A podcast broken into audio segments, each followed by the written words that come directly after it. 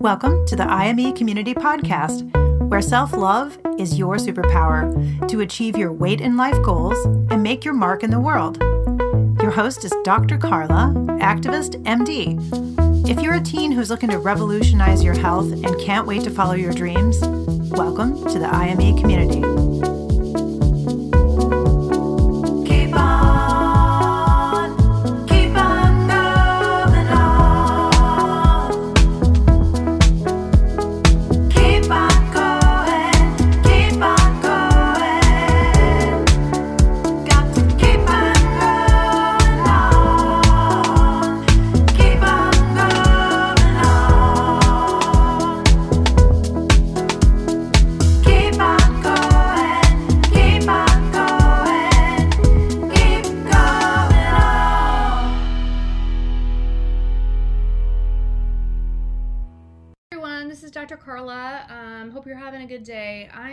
Talking about something pretty serious today. I'm talking about weight based uh, victimization. By the way, welcome to the podcast, the YouTube video.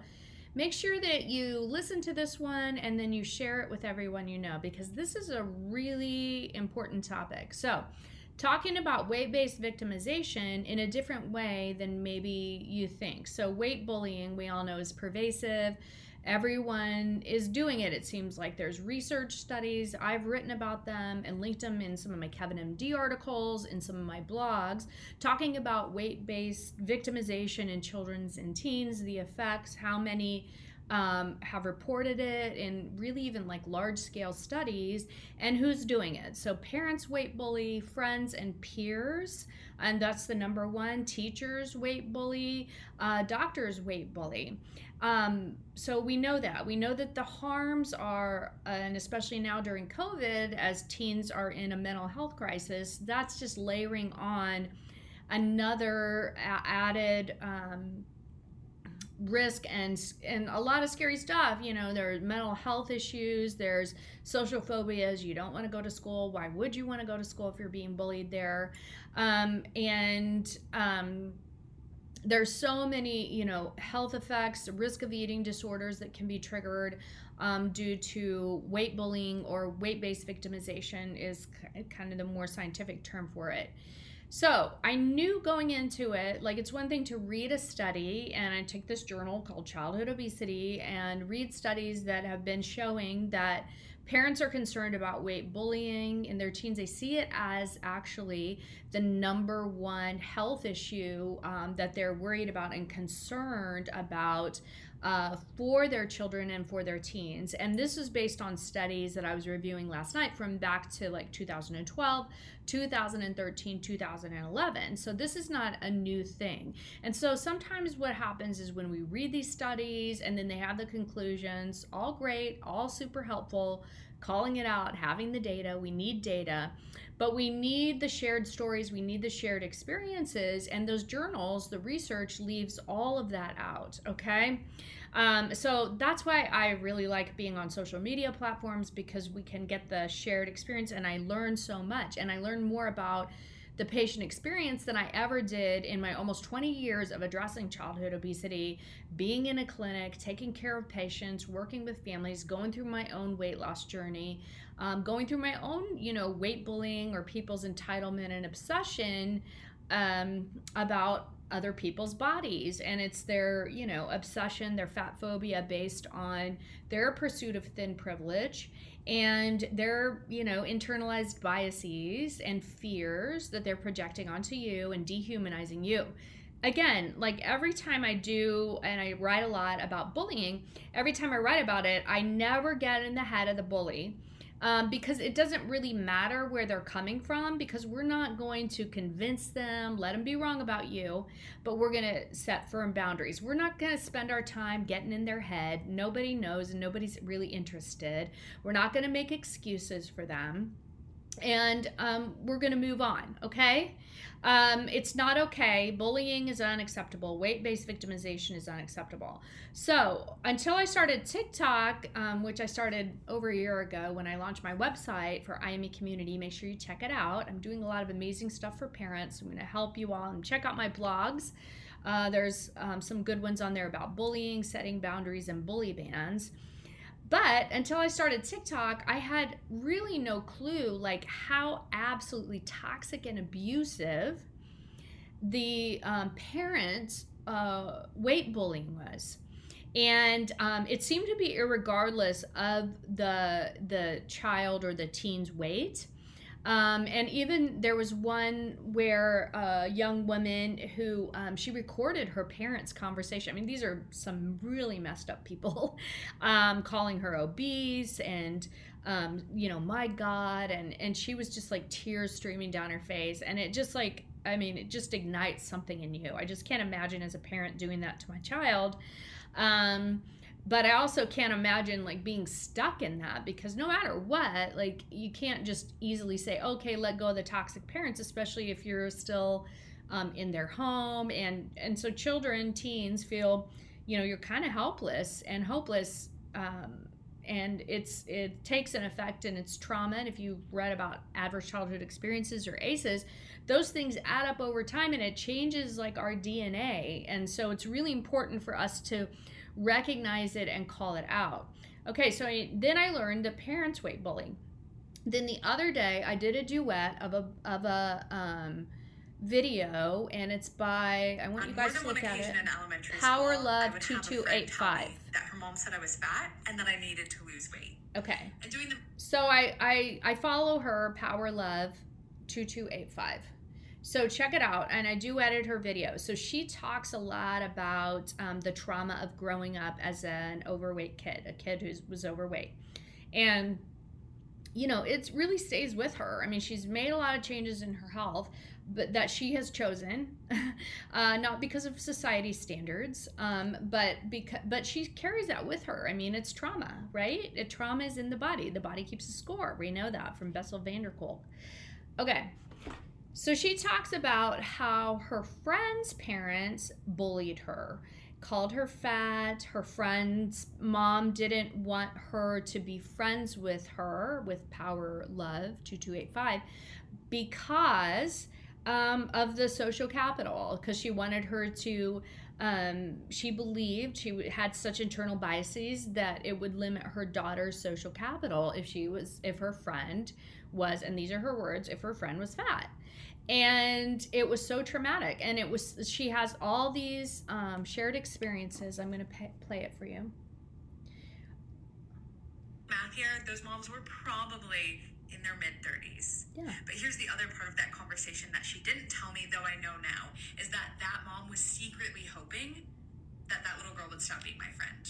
Because she wanted her little girl to have the social capital, we've talked about this before, of being friends with all the pretty, tiny, little, Limited Too girls back in my time, right? It is so absolutely petty. The part of this conversation of growing up fat that we don't talk about enough is that adults that are not your family, not your parents, consistently comment on your body.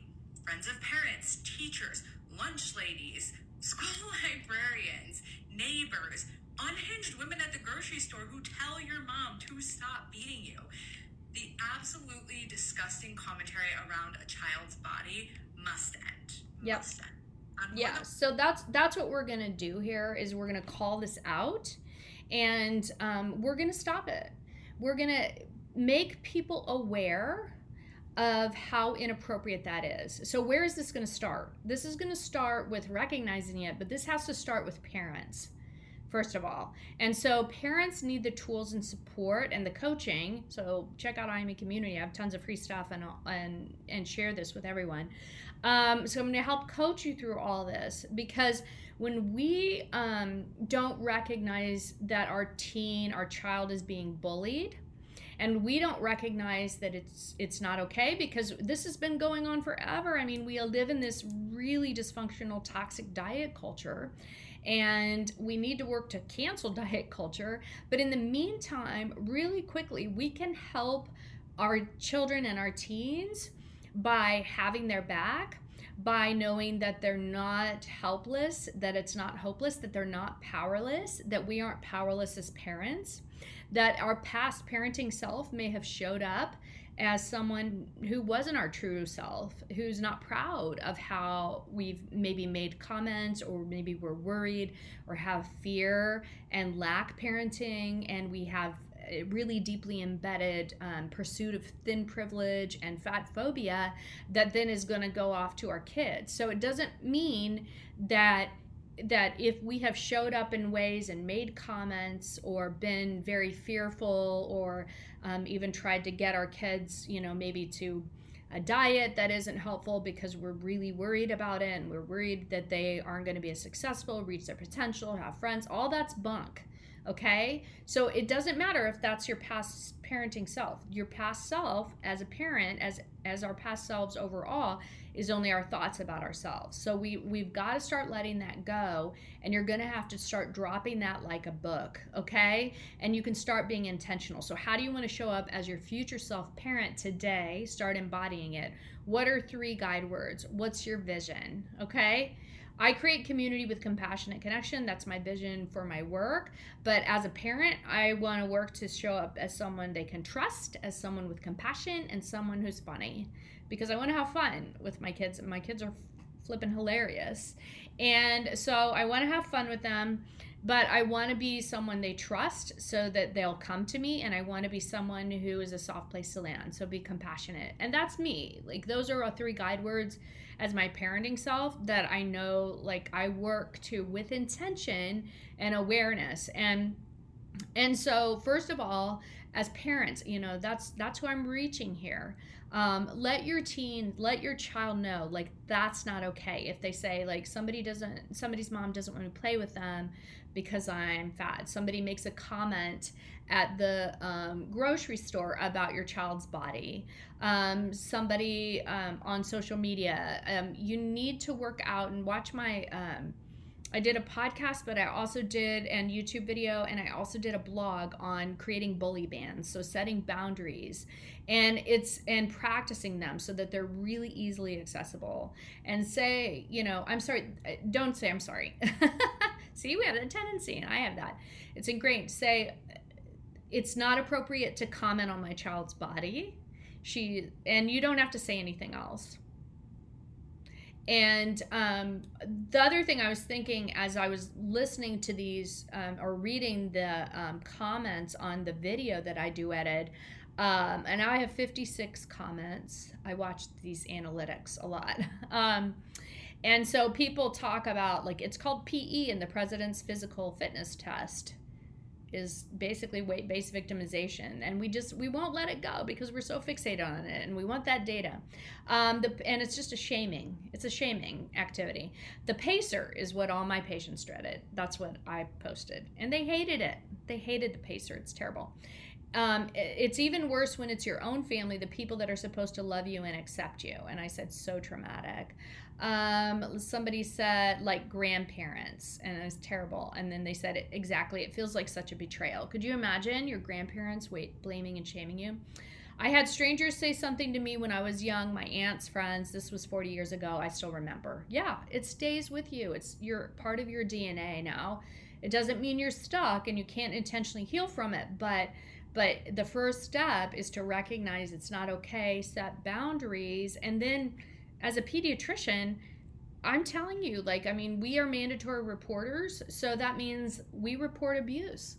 And commenting on a child's body, it seems inappropriate. It seems like somebody who's a real creepy person would do that. So let's check in on that. Let's check in on that. Is that your true self? And just because it's pervasive and everyone's doing it doesn't mean that it's freaking okay. All right? Because it's not. It's not. So the more we call it out, um, the more we have bully bans and the more we report it and share these experiences, the more powerful our voice is going to be as a collective. And it just becomes a part of a social movement to where it's it's not okay. It's not okay.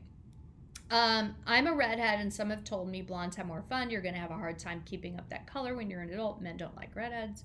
Um, oh, yeah, my sister and I grew up with our dad constantly telling us we need to lose weight. And as we got older, told us we won't be able to get a husband without losing weight. Yeah, I mean, that's just so. Um, it needs to start with physician awareness. Okay, here we go. Doctors, listen up. Um, my whole life, is what somebody said. Even if they don't vocalize, it's ingrained bias. All true. So, so, so true. True. But for me, it was my mom, grandmother, and aunt. Uh, my pediatrician did this to my daughter at age four after well child check. Uh, she was hitting herself in the stomach and crying. And I just, I mean, what can I say? I'm so sorry how traumatic. That's horrific um, I'm struggling as an adult learning trauma causes childhood obesity, and then bullying created even more trauma to punish me for having trauma. Wow, that's so powerful. And um, yep, I had a friend who told me their mom told them that they couldn't be friends with me anymore because I was fat. Um, terrible, terrible, terrible. So check in on that. Um, most people who listen to me and want to show up for their teens are gonna, you know, they're already really loving, supportive parents and they want to level up and really show up as your true parenting self. But I hope you share this with everyone you know because because it is so ingrained this bias and this fat phobia and this projection of this fear and this diet culture that's so disgusting and, and unfun that um, we need to all listen to this and share this so okay uh, make sure you follow me on TikTok and um, also follow, um, get on my email um, subscription list and follow the blogs. And there's a lot of exciting stuff coming up, and I'm really helping to support parents and helping you to have these conversations with your teens, helping um, you to to really show up to be helpful instead of feeling so helpless, hopeless, powerless, or continuing to show up in a way that isn't your true parenting self, that's just based on your past parenting self that's ingrained in diet culture. Okay, we can all do better.